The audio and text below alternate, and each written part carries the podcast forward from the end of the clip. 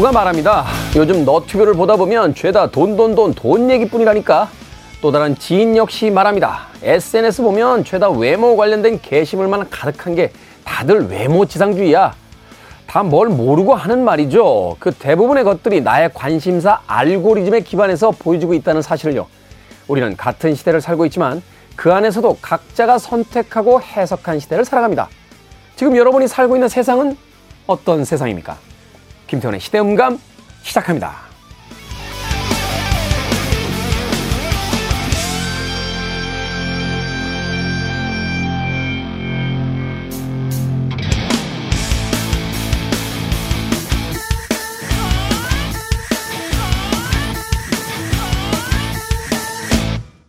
그래도 주말은 온다. 시대를 읽는 음악 감상의 시대음감 김태훈입니다.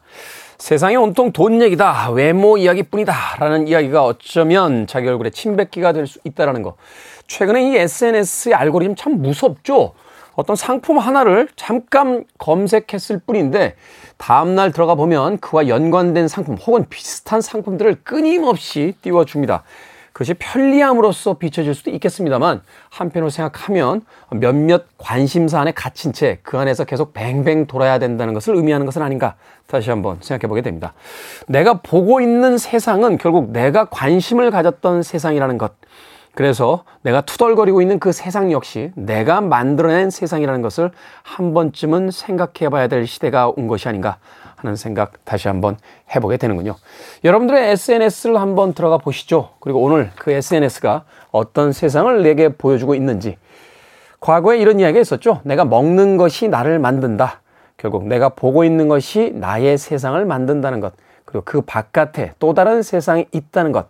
한 번쯤 잊지 말고 꼭 머릿속에 새겨두어야 할 것 같습니다. 자, 김태훈의 시대음감, 시대의 수들, 새로운 시선과 음악으로 풀어봅니다. 토요일과 일요일, 일라드에서는 낮 2시 5분, 밤 10시 5분 하루에 두 번 방송이 되고요. 한민족 방송에서는 낮 1시 10분 방송이 됩니다. 팟캐스트로는 언제 어디서든 함께 하실 수 있습니다. 음악 듣습니다. N' Roses, Welcome to the Jungle.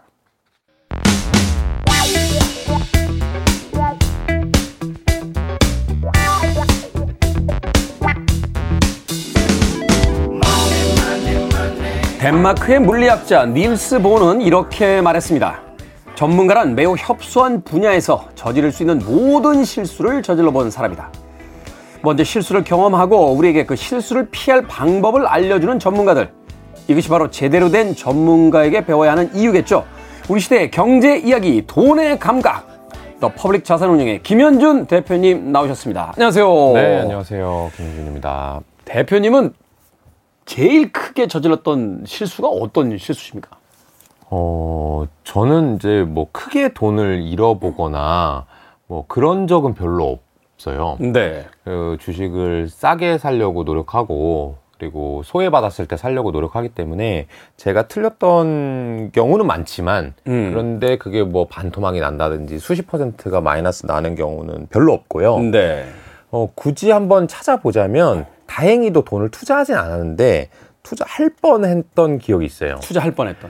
어 아마 태훈님도 그리고 이 청취자님들도 아실 수도 있는 기업인데 고섬이라고 들어보셨나요? 고섬.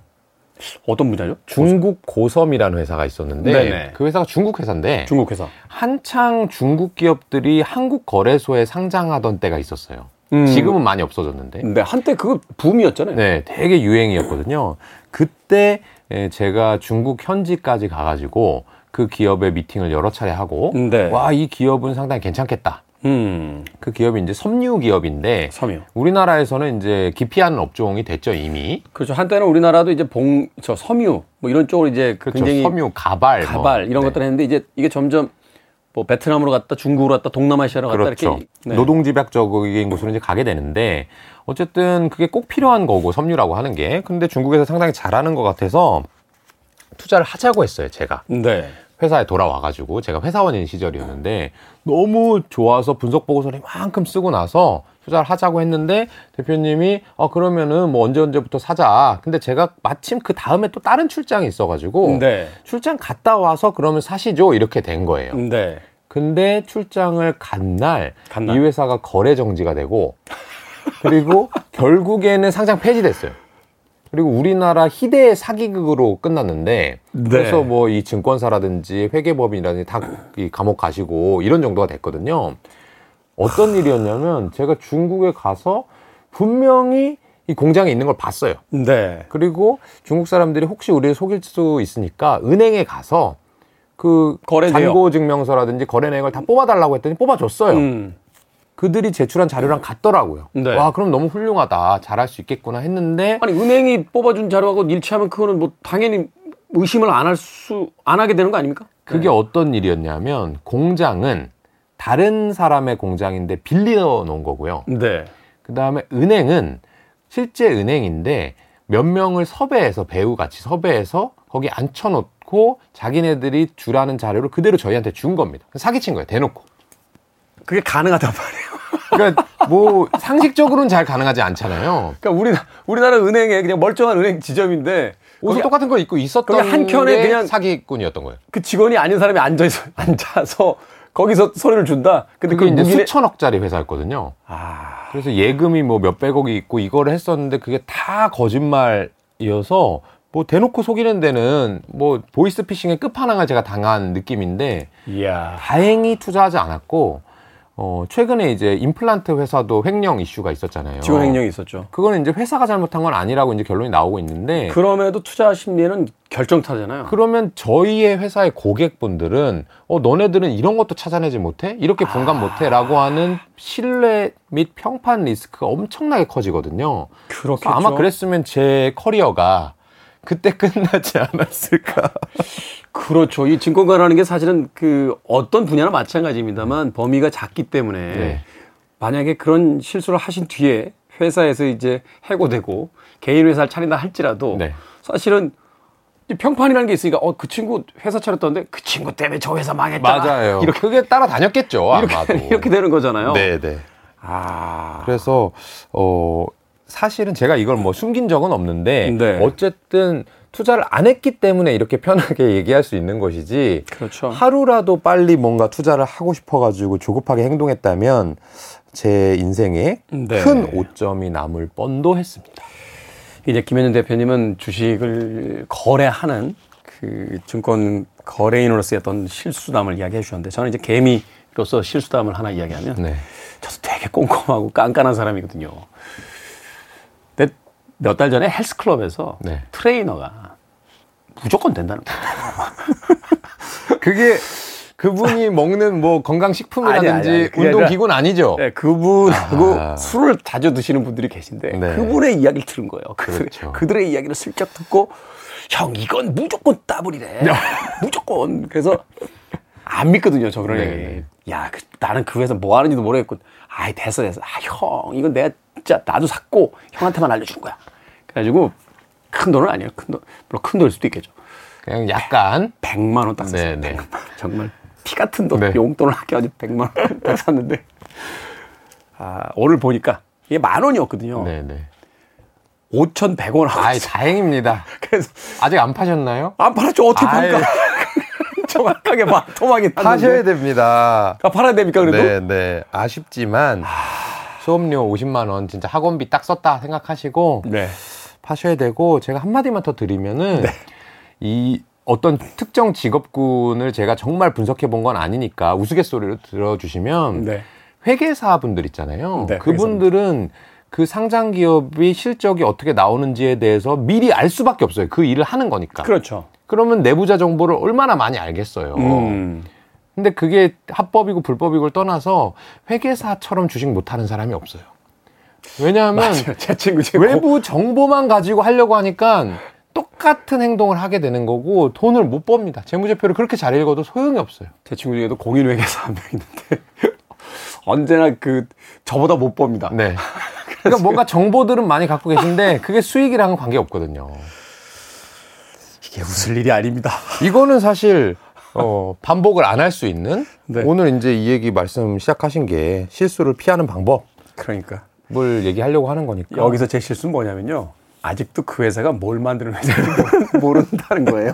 그러니까 내가 모르는 거에는 그렇죠. 절대로 투자하지 마라. 최근에 맞아요. 제가 우리나라 포털 사이트 하나에 있던 주식을 빼고 다른 쪽으로 옮겼어요. 왜냐하면 이제 저는 처음부터 이제 그 회사를 계속 이렇게 써가지고 그 회사에 대한 어떤 애정 같은 게 있었는데 음. 그러니까 이제 쓰던 것만 계속 쓰잖아요. 네. 근데 작년부터 경쟁사의 그 시스템을 동시에 계속 써봤어요. 음. 아 그리고 나니까 이 회사가 지금 정체돼 있구나. 음. 저 회사의 서비스가 훨씬 더 뛰어나. 이게 보이더라고요. 그러니까 요거는 방송 끝나고 어떤 기업인지 제가 여쭤보겠습니다. 네, 이렇게 해서 했습니다. 그렇죠. 이렇게 투자하는 것과 음. 트레이너분이 얘기하셔가지고 그냥 산 거와는 아마 아예 다른 예, 결과가 나올 겁니다. 어떻게 모은 돈인데 그 돈이 50만 원을 그래도 50만 원이라도 건져라. 네. 네. 대표님의 이야기 듣고 방송 끝난 뒤에 매각하도록 하겠습니다. 자, 우리 시대의 경제 이야기, 돈의 감각. 주목할 만한 최신 경제 이슈들을 하나씩 만나보도록 하겠습니다. 오늘 첫 번째 이슈 어떤 이슈입니까? 어, 갑부들의 경고. 기술주 급락했지만 아직 매수 시점 아니다라고 하는 좀 씁쓸한 얘기고요. 네. 어, 세계 최대 규모 헤지 펀드인 브릿지워터라는 곳에 창업자이자 최고 투자 책임자 이름 많이 들어보셨을 겁니다. 레이 달리오. 레이 달리오. 네. 이분이 이제 소셜 미디어에 올린 글에서 기술주 버블이 지금 터진 건 맞는데 네. 아직은 투자하기 적기는 아니다. 더 떨어진다는 얘기. 네, 더 떨어진다는 그러니까 얘기입니다. 오늘, 오늘 방송 제 특집인데요. 저, 저 기술주 가지고 있는데. 이분이 근데 이렇게 언론에 많이 등장할 때는 여러분들 주의 깊게 봐야 돼요. 왜냐하면 음. 이분의 특징은 주식만 하시는 분이 아닙니다. 네. 주식, 채권, 부동산, 그다음에 금, 뭐 금이라든지 구리와 같은 상품군까지 전반적으로 다루는 사계절 포트폴리오라는 걸 주창하신 분인데 아. 이분이 잘 나갈 때는 언제냐 하면 주식 외에 나머지가 잘 될 때 또는 주식이 안 될 때예요. 왜냐면 주식의 비중이 100%가 아니기 때문에 펀드 매니저들 중에서 주식이 잘 될 때는 이 사람이 1등을 할 수가 없고 네. 주식이 안 될 때 잘 나갈 수밖에 없거든요. 아, 그러니까 말하자면 시설 타는군요. 이쪽 저쪽으로 이제 분산 투자가 그렇죠. 있으니까. 그러니까 평균적인 수익을 꾸준히 하시는 분인데 지금과 같이 약세장에는 이분의 말에 이제 힘이 실리게 되는 그런 음. 상황인데 어, 조금 구체적으로 살펴보면 이분들이 어 이런 기술주들이 뭐 테슬라를 포함한 기술주들이 지금 버블까지는 아니다. 이제 좀 많이 빠지긴 했다. 많이 빠지긴 했다. 어 떨어질 때도 극단적으로 움직이는 게 주식이거든요. 네. 이 중간 가격에 딱 멈추는 건 아니에요. 적정 가치에 갔다가 그거보다 높이도 갔다가 낮게도 갔다가 이렇게 움직이거든요. 네. 근데 지금은 떨어지는 방향성에 있기 때문에 이 하락 쪽의 극단 더 많이 떨어지고 아주 무서울 때까지 떨어질 수 있는 가능성이 있다라고 하는 거죠. 이 과거에 뭐 1929년 그리고 1990년대에도 기술주 버블이 있었는데 그 당시에 1929년에는 2년 동안 떨어졌고 2년 동안 1990년에는 1년 동안 떨어졌대요. 네. 그럼 지금 얼마나 떨어졌느냐? 한 8, 9개월 정도 떨어졌거든요. 아직도 한, 한 분기 남았다. 최소한, 최소한. 최소한 한 분기 정도는 역사에 비추어 볼 때 남았고. 아니면 1년 이상 남았다. 그럴 수도 있고요. 근데 이게 또 하락장의 끝에 갈 때 가장 무섭게 떨어집니다. 지지부진 하다가 훅 그러니까 빠지거든요. 처음에 조금 뭐 한 5% 빠지고 뭐 요 정도까지는 네. 그래도 미련들이 있으니까 네. 아니야 올라갈 거야 하니까 이제 팔지 않고 이러는데 이게 떨어 급격히 떨어지기 시작하면 이제 불안하니까 그때부터 막 팔기 시작하거든요. 너도 나도 이제 매도세 일관하게 되는 거예요. 그러면 이제 그래프가 그렇죠. 추락하는 것도 후반부에 가속이 더 붙죠. 그렇게 되는 거고요. 어. 어, 여기에다가 조금 더 신뢰가 가는 얘기를 해드리면 이분은 펀드 매니저니까 네. 그냥 말을 뭐 많이 할 수도 있는 입장인데 이 기술주의 가장 최고봉이라고 볼 수 있는 회사 중에 아마존. 아마존. 전 세계 시가총액 1위였었죠, 원래. 네, 네. 지금은 테슬라로 알고 있는데 이 아마존의 창업자인 제프 베조스가 이분은 경영자이기도 하면서 투자자이기도 하거든요. 그렇죠. 본인은 아마존 주가가 오르는 게 좋아요. 어쨌든 가진 게 아마존 주식이니까. 근데 아마존이 earning shock로 14% 폭락한 날 어, 교훈은 고통스러울 수 있다. 기술 기업이 최근까지 13년간 오르기만 했는데 네. 이 오르기만 하니까 모든 사람들이 어 기술주는 오르기만 하는 거야. 나스닥은 원래 그런 거야. 떨어져 본 적이 없으니까. 아마존 테슬라는 원래 비싼 거야. 라고 이제 생각을 하게 되겠죠. 13년 동안 올랐으면. 지금 우리나라 부동산이 약간 그런 분위기잖아요. 그렇죠. 어, 부동산이 떨어지는 거 봤어? 근데 떨어지더라고요. 부동산도 사실 2013년부터 올랐거든요. 네. 거의 10년 가까이 오르기만 했어요. 우리나라 부동산 같은 경우에. 그렇죠. 그러면 말하자면 지금 30대 초반이신 분들은 부동산이 음. 떨어진 걸 어른 되고 본 적이 없는 거예요. 그렇죠. 그러니까 당연히 오르는 거라고 생각을 할 텐데 역사는 그렇지 않다라고 했고 이 부동산 그 상승과 하락이 다이어트하고 똑같아요. 살이 찔 때 제일 늦게 찌는 게 얼굴이거든요. 네. 근데 빠질 때는 얼굴부터 빠져요. 아, 맞아요. 맞아요. 그러니까 이게 사실은 부동산 오를 때 어디서 강남부터 오르고 쭉 이렇게 그 벨트를 따라서 내려가잖아요. 네네네. 그다 빠질 땐 또 거꾸로 빠지기 시작하니까. 아, 맞네요. 맞네요. 어, 너무 좋은 네. 비유신데. 다이어트 하는 것 같아서 이게 기분 나쁜 그 하락과 상승이네요. 그렇죠. 굉장히 왜 이렇게 어, 했다가 그렇죠. 뱃살부터 붙어서 얼굴로 왔다가 얼굴에서 빠지고 뱃살이 맨 마지막에 빠지니까. 내 집은 제일 늦게 오르고 제일 먼저 빠진다 그러니까. 이거인 것 같은데 속상하다고요 이거. 네. 그렇게 이제 떨어진다는 사실을 알게 되면 음. 너무나 고통스러운 게 있구나라는 걸 처음 깨닫게 되는 거고 음. 그런 것을 처음 알게 되시는 분들한테는 어, 고통스럽고 놀라운 그리고 불안한 그런 과정인데 아마 처음에는 어, 별거 아닐 거야. 어, 금방 떨어졌다가 다시 반등할 걸? 이렇게 생각을 한다는 거죠. 음. 그렇게 심리가 가다가 아마 지나고 나면 어 이런 것도 반드시 떨어지는구나. 올랐으면 떨어질 수도 있구나라고 이제 생각을 하게 된대요. 네. 그러니까 제프 베조스 마저 이렇게 얘기를 하면 우리 같은 일반 투자자 입장에서는 말을 믿을 수밖에 없죠. 그렇죠. 자기가 그 전 세계에서 가장 큰 회사와 주식을 보유하고 있는 사람인데 이렇게 이야기했을 때는 정말 맨 마지막에 이야기하는 사람이잖아요. 그렇겠죠. 이런 이야기를. 네. 어, 왜냐면 자기 회사 주식 떨어진다는 얘기를 어떤 CEO가 해요. 굳이 할 필요가 없죠. 네. 네. 그런데 이런 이야기까지 나왔다는 건 이제 마지막 시점까지 지금 네. 오고 있는 거다. 그렇습니다. 아, 그래서 저도 비슷하게 생각합니다. 이 기업의 가치에 따라서 주가가 수렴하게 되는데 주가라고 하는 거는 기업 가치의 움직임보다는 진폭이 보통 더 크거든요. 네. 오를 때도 마찬가지예요. 그래서 2019년, 아니 2020년, 2021년에 기업 가치가 개선된 것보다 물론 개선됐지만 네. 그것보다 주가가 훨씬 몇 배씩 올랐잖아요. 근데 그렇죠. 기업 가치라는 게 1, 2년 만에 몇 배씩 바뀔 수는 없습니다. 그렇죠. 뭐 매출이 갑자기 뭐 다섯 배씩, 열 배씩 그 붙는 게 아니니까. 그런 경우는 어, 거의 없죠. 네. 그 얘기는 지금 주가가 또 많이 빠졌지만 이 기업 가치가 조금만 하락해도 그것보다 더 과민 반응해서 주가는 떨어지게 되거든요. 음. 그래서 어, 여러분들께 말씀드리고 싶은 것은 지금 이런 기술주 좋은 기술주를 사기 좋은 시점은 맞아요. 네. 많이 하락했으니까 네. valuation 지표들도 적당하고 비싸진 않습니다. 하지만 반드시 내가 산 가격보다 더 떨어질 거예요. 그러니까 그것을 감내할 수 있어야 되고 그렇다고 해서 어, 더 떨어진 다음에 바닥에서 사야지 라고 하는 거는 또 반대 방향의 욕심이기 때문에 네. 성공할 수 없습니다. 그러니까 지금부터 아까 말씀드렸던 적게는 3, 4개월, 길게는 1년 동안의 기간 동안 이런 좋은 회사, 작년, 재작년에 비싸서 못 샀던 그런 회사들을 좀 에이, 속가내게 할 수 있는 그런 시기로 올해 하반기 사용하셨으면 좋겠고 그게 내년과 후년에 여러분들의 이 밑거름이 될 겁니다. 그렇군요. 사실 내가 오늘 주식 샀는데 내일부터 오르는 회사가 어디 있겠습니까? 없어요.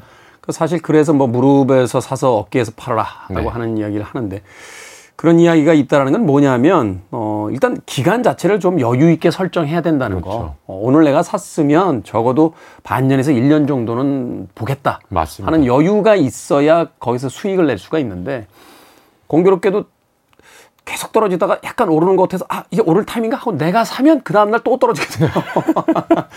근데 거기서 또 안절부절하면서 주식을 또 팔게 되면 네. 사실은 손해만 보고 나와야 되는 상황이 되니까 그렇죠. 시간을 여유 있게 쓸 수 있는 만큼의 여유 자금. 그게 네. 사실은 가장 기본이지만 가장 지키기 힘든 것. 하지만 맞아요. 돈을 벌기에 가장 훌륭한 방법이다. 맞습니다. 하는 이야기 다시 한번 해 주셨습니다. 몰로코의 음악으로 갑니다. The time is now. 몰로코의 The time is now 듣고 왔습니다. 김태원의 시대음감, 더 퍼블릭 자산운용 김현준 대표와 함께 우리 시대의 경제 이야기, 돈의 감각 함께하고 있습니다. 자, 이번에 만나볼 경제 이슈는 또 어떤 이슈인가? 이것도 재밌는 이슈입니다. 어, 비행기 띄울 조종사가 없다라는 얘기인데요. 그러니까요. 코로나 해제가 되면 해외로 갈 비행기 표를 구할 수가 없습니다. 우리가 참 이런 시대가 올까 올까 했는데 왔더니 항공사들이 이제 돈 좀 벌어보자 했더니 또 이런 새로운 이 리스크가 발견이 됐습니다. 네. 이 최근에 뭐 잘 아시겠지만 비행기 티켓 가격이 뭐 최소 두 배에서 많게는 서너 배 가까이 올라갈 정도로 여행 수요가 크게 살아나고 있거든요. 과장 좀 보태면요. 그 유럽의 비즈니스석을 타고 왔다 갔다 하려면 그 전세값 빼야 돼요. 네. 아 진짜 저도 진짜로. 알아봤더니 천만 원이 넘더라고요. 천만 원은 뭐 어디 비교도 안 되면 기본 한 천오백. 뭐 그러니까요. 와 어마어마하더군요. 어. 그러니까 그만큼 이제 수요가 좋다는 얘긴데 네. 그래서 이제 돈을 벌어야 되는데 항공사 분들은 몇 년간 쉬었으니까 무슨 문제가 생겼냐 하면 어, 비용 감축을 위해서 대규모 구조조정을 해놨던 게 네. 부메랑이 돼서 도와, 돌아온 거예요. 예를 들어서 영국의 브리티시 항공 같은 경우에는 최근에 입사하는 승무원분들한테는 1000파운드, 우리나라 돈으로 160만 원 정도의 환영 보너스를 주겠다. 이렇게 음. 얘기를 했거든요. 네. 근데 160만 원이 많은지는 잘 모르겠어요. 근데 어쨌든 이렇게 준답니다. 그렇죠. 거기에다가 어 최근에 보면 미국 같은 경우 델타나 아메리칸 항공 같은 곳에는 2020년에 조종사를 4,400여 명을 해고했는데 네. 올해 9천 명을 충원해야 된대요. 그러면 해고한 것보다 더 많이 충원해야 되는 거잖아요. 이게 다른 것도 아니고요. 그 물론 다 전문직이긴 합니다만 뭐 식당에서 이렇게 홀서빙을 구하는 것도 아니고 조종사를 갑자기 9천 명을 어디서 구할 수가 없을 거예요. 아마 네. 교육 기관이라든지 이런 것 자체가 네. 되게 오래 걸릴 거거든요. 그래서 지난해 10월에는 이 미국 같은 경우는 리오프닝이 좀 더 빨리 왔으니까 그래서 네. 악천후까지 겹치면서 어 2,300여 편이 나흘간 결항되는 그런 사태도 벌어졌고요. 이게 뭐 조종사뿐만 아닐 것 같긴 한데 이 정리 해고라든지 뭐 휴직 이런 걸 하면서 이 조종사분들이나 승무원분들이 이미 다른 직종으로 가버린 거예요. 그렇죠. 우리나라 같은 경우에는 이 휴직을 해서 정부 지원금을 통해서 한 달씩 나누어서 근무를 하면서 그래도 최소한의 이제 임금을 지급을 했었는데 미국이나 영국은 그렇게 안 하고 해고를 해버리니까 이들이 몇 년 동안 뭐 일을 해야 될 거 아닙니까? 다른 일, 뭐 자영업을 시작했거나, 뭐 그렇죠. 뭐 다른 데 가서 다른 일을 하거나. 근데 갑자기 또 돌아온다고 해서, 오라고 해서, 아, 뭐 가는 사람들도 있겠지만, 어, 나는 이게 더 좋은데라든지. 내가 어, 투자해서 또 사업하고 있는 거 접근할 수도 없잖아. 접을 수도 없고. 음. 당장 가기는 어렵고 좀 기다리세요 해야 될 거잖아요. 근데 네. 당장 손님이 이제 많아지니까 이런 문제가 생기고 또 하나는 이 공항 출입국 심사대를 통과할 수 있는 아이디 카드가 있어야 되는데 네. 이게 상당히 시간이 오래 걸린답니다. 원래는 3, 4개월 내에 발급이 되니까 조종사 같은 경우에 이제 교육 좀 하다 보면은 발급이 되는데 네. 지금은 이게 사람이 몰려서 예전보다 두 배 가까이 걸리니까 교육이 다 돼도 공항에 출입을 못 하니까 비행기를 몰거나 이렇게 할 수가 없는 상황이 돼 버리는 거죠. 아니 무슨 아이디 카드를 만드는데 3, 4개월, 두 배면 6개월이 걸린다는 건데 왜 그래요? 그러니까 저도 사실 이 분야는 정확히는 모르는데 네. 어 영국 같은 경우에는 테러 관련 심사 때문에 좀 더 많아졌다라고 해요. 아니 맞아. 제가 보기엔 그쪽 공무원분들 아마 특성인 것 같은데. 제가 이제 무슨 아이디 카드를 6개월 있다가 해줍니까? 이 업종과 특히나 외국이다 보니까 네. 전혀 이해도가 떨어지는 산업이긴 한데. 아니 이해할 수 있어요. 그렇습니다. 네, 미국이나 유럽에서 케이블 신청하면 반년 지나야 기사님 오셔서 달아준다. 아, TV요? TV 달라는데 반년 걸린다는 거. 야 그러네요 이게. 그런 상황이고요. 그렇게 되면 어. 이 조종사를 구해야 되는 쪽에서는 전반적으로 뭐 임금이라든지 음. 이 복지 혜택을 많이 늘려야 될 것 같고요. 특히나 조종사는 교육이 필요한 거고 아까 이제 미국 같은 경우에 4천 명 해고했는데 9천 명을 충원하려고 하면 5천 명이 새로 교육을 받아야 된다는 거잖아요. 이 항공기 조종사 같은 경우는 그 이수 시간을 어느 시간을 이수를 해야 되잖아요. 그렇겠죠. 네, 뭐 몇백 시간 뭐 이렇게 이수를 네. 해야지만 항공 시간이 그러니까 네. 당장 안 될 거예요. 그렇게 그렇죠. 되려고 하면은 그들을 이제 교육해야 되는 기관이라든지 교육하는 시뮬레이터를 만드는 회사도 있더라고요. 네. 그런 회사들은 좀 호황을 맞을 것 같고요. 제가 이게 reopening 관련해서 항공업을 말씀드리고 있긴 합니다만은 우리가 항공업뿐만 아니라 전반적으로 코로나 시대의 재택근무라든지 또는 자영업이라든지 또는 전직, 이직 이런 게 많았기 때문에 지금 사람을 구하는 게 상당히 어려운 분야가 많아요. 음. 그래서 이 노동 시장에 대해서도 제가 아마 한두 달 전에도 한번 말씀드린 적이 있는 것 같은데 계속해서 수요 초과 상태. 그러니까 수요의 초과 상태. 이 구인 기업들이 좀 힘들고 음. 구직자들은 좀 배짱을 튕기면서 연봉도 올린다든지 아니면 좀 더 원하는 직장으로 옮겨갈 수 있는 그런 상황이 당분간 될 것 같아서 음. 이 분야에 대한 이 사람을 구하는 분야에 대한 투자를 어, 조금씩 어, 지속해봐도 좋지 않을까 하는 생각을 갖고 있습니다. 음, 네. 이게 쉽지가 않더라고요. 그 다른 이야기는 합니다만 택시가 요새 안 잡혀서 그 기사님들한테 여쭤봤더니 코로나 때 거의 만 명 이상이 해고가 된 거로 아마 나온다고 하더라고요. 그러다 보니까 지금 이제 코로나가 어느 정도 엔데믹으로 바뀌면서 네. 택시 수요가 다시 늘어나기 시작하는데 이제 영업 정지 시간이 이제 9시까지였기 때문에 이제 그 대중교통을 타고 왔다 갔다 네, 네. 했잖아요. 근데 지금 기사님들이 다른 데 가서 다른 일을 하고 계시기 때문에 안 온다는 거예요. 완전히 같은 얘기죠. 업종만 달랐다 뿐이지. 업종만 그러니까 운송업인데. 네. 근데 그렇죠. 그러다 보니까 당연히 택시가 지금 모자라고. 그렇죠. 그 밤 시간 되면 택시 잡기 정말 하늘의 별 따기거든요. 음. 요새.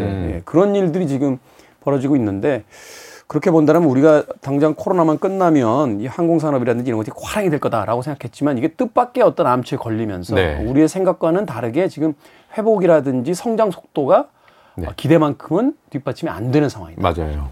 음, 역시 세상이 이렇게 단순하게 돌아가지가 않습니다. 열려봐야 알아요, 다. 맞습니다. 예측하고 한다는 게 정말 쉽지 않다는 걸 다시 한번. 음악 한 곡 듣고 와서 어, 마지막 경제 이슈 만나보도록 하겠습니다. 실버 컨벤션의 음악 중에서요. Fly, Robin Fly 듣습니다. 실버 컨벤션의 Fly, Robin Fly 듣고 왔습니다. 김현준 대표님과 함께하는 돈의 감각 오늘의 마지막 경제 이슈 만나봅니다. 어떤 이슈입니까? 네, 중국 관련된 추천 업종을 하나 가져와 봤는데 중국 관련 추천 업종이요? 네. 야, 중국 어렵죠. 이번에 그 베이징 공세하는 거 보면서 야 네. 이건 만만한 나라가 아니고 맞습니다. 우리의 예상대로 돌아가는 나라가 아니구나라는 생각을 했는데 맞습니다. 그래서 음. 저도 이제 중국 주식은 전혀 안 갖고 있는데 이 규제라는 게 워낙 무서우니까. 네. 근데 또 그 규제 속에서 뭔가 아이디어가 있으면 어떤 게 있을까를 찾아보려고 합니다. 이 잘 아시겠지만 이 중국의 코로나 19 관련된 봉쇄 락다운이 상당히 장기화되고 있거든요. 네. 거기에서 어떤 기업들이 좋을까를 말씀드려 보려고 하는데 이 모 증권사의 보고서에 따르면은 올해 공급 과잉으로 중국의 돼지고기 가격이 역사적으로 가장 낮은 수준에서 거래되고 있다고 합니다. 공급 과잉으로 돼지고기가 싸졌다. 그렇습니다. 어.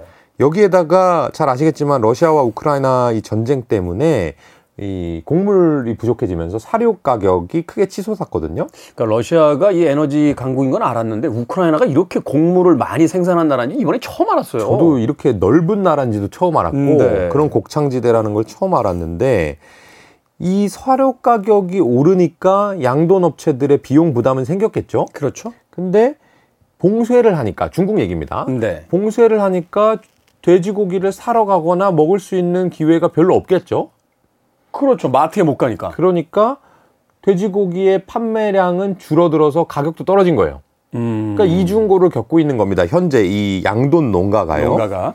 이 중국의 돼지고기 생산 능력을 보면은 화남 지역과 화동 지역의 전국 생산 능력의 60%가 몰려 있는데 여기가 어디냐 하면 이 상하이 쪽이거든요. 중국의 남쪽이요. 네. 이게 중국의 최근 오미크론 확산 이후에 봉쇄했던 그 지역군과 맞물려 있습니다. 그래서 당연히 뭐 지역을 봉쇄했기 때문에 이게 너무 당연한 얘기일 수도 있는데 광동성은 5월부터 돼지고기 유통을 전면 금지시켰고요. 음. 허난성이나 산동성에서도 영세 기업 같은 경우는 출하를 거의 못 하고 있는 그런 상황에다가 네. 중국의 연간 돼지고기 공급량의 7에서 10%는 수입으로 충당하는데 수입을 하는 항구가 어디냐? 제일 큰 항구가 상하이입니다. 아이고야. 근데 상하이는 일을 아예 못하게 했었잖아요. 네. 그러니까 상해항에 묶여가지고 들어오질 못하는 거예요. 돼지고기가 들어오지 못하면 뭐 상할 수도 있을 거고요. 그렇죠. 그러니까 올해 1분기에 돼지고기 수입 물량도 전년 대비 64%나 줄어들었다고 합니다. 아. 절반보다 더 많이 줄어들었군요. 중국 사람들 주, 돼지고기만 돼지고기를 제일 많이 먹죠. 소고기 잘 안 먹거든요. 맞아요. 네. 그래서 이거를 증권가에서는 어떤 식으로 분석을 하냐면 이 양돈 농가, 양돈 기업들인데 상장된 회사들이 많이 있습니다. 이 양돈 기업들의 매출액은 이 돼지고기를 몇 마리 팔았느냐, 그리고 그 몇 마리를 얼마에 팔았느냐가 중요할 거고, 음. 그 회사들의 영업 비용은 사료를 얼마나 먹였느냐, 뭐 이게 중요할 거잖아요. 네. 그러면 이 양돈 판매 가격, 돼지고기 가격하고 사료 가격을 나눠 본 거예요. 네. 그러면 돼지고기 가격인 분자가 더 클수록 좋겠죠. 그렇죠. 그런데 원래는 평균적으로 6대1 정도 됐답니다. 만약에 음. 돼지고기 한 마리를 600만 원에 판다면 사료는 100만 원 정도 들여가는 게 역사적인 평균이라는 거예요. 네. 그런데 지금 4월 달에는 이게 4.8대 1로 돼 가지고 100만 원 사료는 똑같이 들어가는데 음. 돼지고기는 480만 원밖에 못 받는 거예요. 수익률이 확 떨어졌네요. 확 떨어지고 적자 행진이 이어지고 있는 상황이고 음. 이게 어, 코로나 봉쇄 이후로 지금 거의 1년 가까이 이렇게 적자 국면이 이어지고 있다는 상황입니다. 음. 이렇게 적자 국면이 이어지고 있다. 이게 결국 이제 개선될 것이냐 이제 미래치 네. 저기서 가장 이제 중요한 부분이잖아요. 그렇죠. 어떻게 예상들을 하고 있는 겁니까? 근데 이제 어, 적자가 계속되고 너무나 힘들고 하게 음. 되면 주식 투자하기에 적합한 국면이에요. 음. 보통 기업들이 안 좋을 때 사서 좋을 때 팔아야 되는데 네. 특히나 이런 양돈 농가는 어떤 특징을 가지고 있냐 하면 아주 큰 기업들도 돼지를 치고 기르지만 영세 농가들도 돼지를 몇 마리씩 기를 수 있잖아요. 그렇죠. 근데 지금과 같이 상황이 안 좋아지면 적자를 막 봤을 때 기업이 먼저 망할까요? 영세 농가가 먼저 망할까요? 기업이 먼저 망하지 않겠습니까? 아닌가요? 영세 농가가 더 힘들어져요. 아, 영세, 아, 그러니까 영, 아, 네 버티질 못하는 거죠. 버티지 못하니까. 네. 아. 부도가 나는 거는 부채가 많은 기업이 당연히 부도가 먼저 날 수 있지만 아. 똑같은 상황이라고 봤을 때는 영세 농가가 훨씬 더 힘들잖아요. 그렇죠. 이게 가격이 떨어졌을 때 대기업들은 사실은 이제 출혈 경쟁도 버티는 하잖아요. 거죠. 버티는데 영세한 업체들 같은 경우는 이 버틸 수 있는 유동 자금이나 이런 것들이 없으니까. 그렇죠. 그렇기 때문에 영세 농가들이 망하면 그렇다고 해서 돼지고기를 아 이제 안 먹어야지 돼지고기 말고 소고기나 닭고기 먹어야지 소비자들이 그러지 않는단 말이죠. 중국 분들이요 절대 안 그럴걸요. 소비는 그냥 똑같아요. 무조건 돼지고기죠.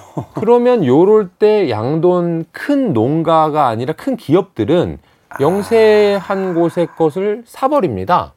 그렇죠. 그러면 전반적으로 이 대기업화가 빨리 일어날 수 있는 국면이 생기거든요. 우리 IMF 때 사실은 이제 영세 업체들 부도나고 막 네. 도산하고 이럴 때 대기업들이 샀잖아요. 그렇죠. 그게 사실은 IMF 딱 극복하면서부터 확 그럼 더 큰 돈을 버는 거예요. 그 사실 이제 그때 외국 투자자들이 들어와서 소위 이제 먹튀 논란, 네. 싼 가격에 샀다가 비싸게 팔고 나간 여러 가지 어떤 기업들이 있었는데 이제 그런 현상들이 벌어질 수 있다는 벌어질 거죠. 수 있는 음. 전형적인 이 산업이 양돈 산업입니다. 그렇죠. 먹거리는 이게 후퇴가 안 되니까. 그렇죠. 아. 그래서 지금 되게 안 좋지만 봉쇄라는 건 풀릴 거고 그러면 돼지고기를 먹으러 나올 거고 지금 우리나라 사람들 이 유흥가라든지 번화가 가보면 엄청나게 이 음주 하시잖아요. 못 먹었으니까. 그렇죠. 그런 것처럼 돼지고기도 마찬가지일 겁니다. 중국 사람들 못 먹다가 나오면 더 먹고 싶을 거고 음. 그렇게 되면은 영세 농가는 이미 퇴출이 많이 됐고 대기업화가 많이 된 상황에서 좋아지는 상황이 반드시 올 수밖에 없는 그런 소비재니까 음. 이렇게 안 좋다 안 좋다 할 때 적자 나서 힘들다 힘들다 할 때 어 내가 과연 중국에 한번 투자를 해본다라고 결정을 내렸으면 네. 어 돼지고기 기른 업종도 한번 점검해 볼 만하다. 또 어저께 이제 말씀드렸던 해외 투자의 장점 중에 이 성장 국면이 다 다르더라라는 말씀 음. 한번 드렸잖아요. 근데 우리나라랑 미국을 보면요. 미국은 대기업화의 비율이 엄청 높고요. 네. 우리나라는 조금 덜 높고요. 중국은 아주 낮아요. 아직까지. 아주 낮다. 그러니까 시간이 지나면 중국도 우리나라나 미국처럼 기업화가 될 것이라고 음. 본다면 장기적인 트렌드로 봐도 양돈 기업, 중국의 양돈 기업은 매력적인 그런 포인트고 단기적으로도 지금 봉쇄라든지 이런 사료 가격 인상 이런 우크라이나 전쟁 때문에 좀 단기적으로도 괜찮은 국면이 아닐까. 그래서 한번 검토해보고 공부해 볼 만하다라는 생각을 해봅니다. 음, 네. 소위 이제 우리가 카드 놀이를 할 때 상대가 히든 카드, 그러니까 숨겨진 카드가 뭔지를 모를 때 이제 불안을 느끼게 되는 건데 네. 그 카드가 다 오픈이 되면 오픈돼 있죠. 그때는 이제 투자가 그 명확해지잖아요. 네. 들어갈지 나갈지. 네. 그러니까 사실은 이제 이 중국 같은 경우, 이 돼지고기 같은 경우가 이게 러시아의 전쟁에 어떤 우크라이나의 전쟁에 어떤 영향을 미칠지 이게 코로나가 어떤 영향을 미칠지를 우리가 계속 계산만 하다가 지금 이제 최악의 상황까지 와서 모든 이 카드가 다 뒤집어진 상태니까 그렇죠. 변수가 위험 변수가 다 오픈되고 그 다 반영이 된 상태니까 맞아요. 이제는 이제 반등의 기회가 반드시 찾아올 거다. 그렇죠. 라고 생각해 볼 수 있다. 네. 더군다나 이게 무슨 기술주라든지 이런 게 아니라 먹는 거니까 네. 이거는 무조건 사람들이 봉쇄를 풀고 나오면 소비가 증가할 수밖에 없는 그렇습니다. 부분이다. 돈의 감각 오늘도 다양한 경제 이슈와 함께 우리들의 경제 감각까지 되살려보는 시간 가져봤습니다. 고맙습니다, 대표님. 네, 수고하셨습니다. 저도 끝 인사 드리겠습니다. 오늘 마지막 곡은 양코빅, 예, 위어드 양코빅의 음악 중에서 그것을 먹어라. 1잇. 마이클 잭슨의 비릿을 패러디한 곡이죠. 1잇 들으면서 작별 인사 드리겠습니다. 지금까지 시대음감의 김태훈이었습니다. 고맙습니다.